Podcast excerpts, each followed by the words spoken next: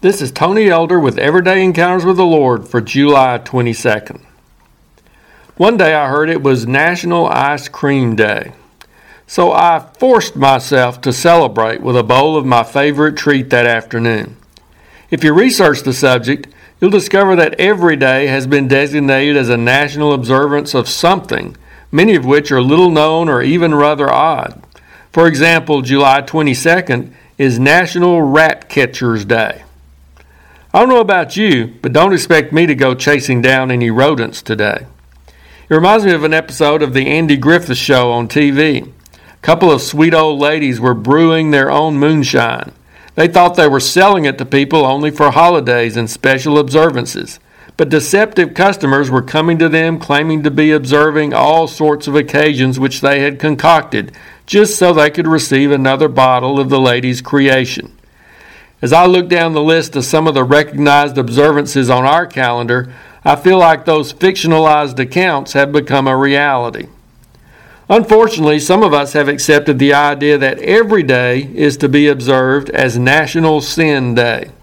We've succumbed to the idea that we can't help but do something wrong and offensive to God on a daily basis, maybe even on an hourly basis. For some people, it stems from the way they define sin as anything that falls short of the absolute perfection of a holy God. As fallen, finite human beings, none of us can live up to that standard. However, some still hold to this idea, even when thinking of sin more in terms of words, thoughts, or actions in which we are willingly making choices that we know are not pleasing to God or in line with His will for us. I'm afraid some are using this idea that we have to sin each day as a means of justifying their making poor choices, yielding to the temptations they encounter, and indulging their selfish, sinful appetites. If we're not careful, we'll find ourselves not even trying to put up much of a fight in the face of such encounters, all too ready to chalk it up to the fact that we can't help it, and to presume again on God's graciousness to forgive us. Thankfully, we do have a merciful God who is ready to forgive our repentant hearts for those many times we falter and fail. But we also serve a powerful God who gives us spiritual resources to enable us to live some degree of holy lives and to experience a great measure of victory over sin and temptation.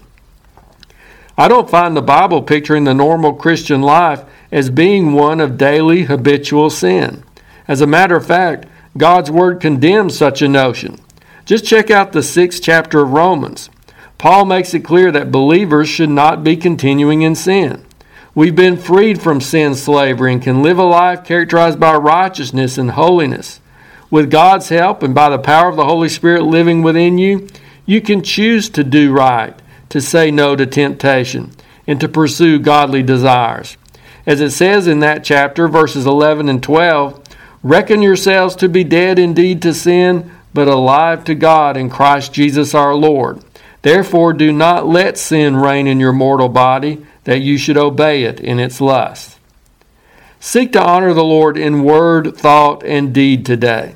As a matter of fact, let's determine to make every day National Holiness Day rather than National Sin Day.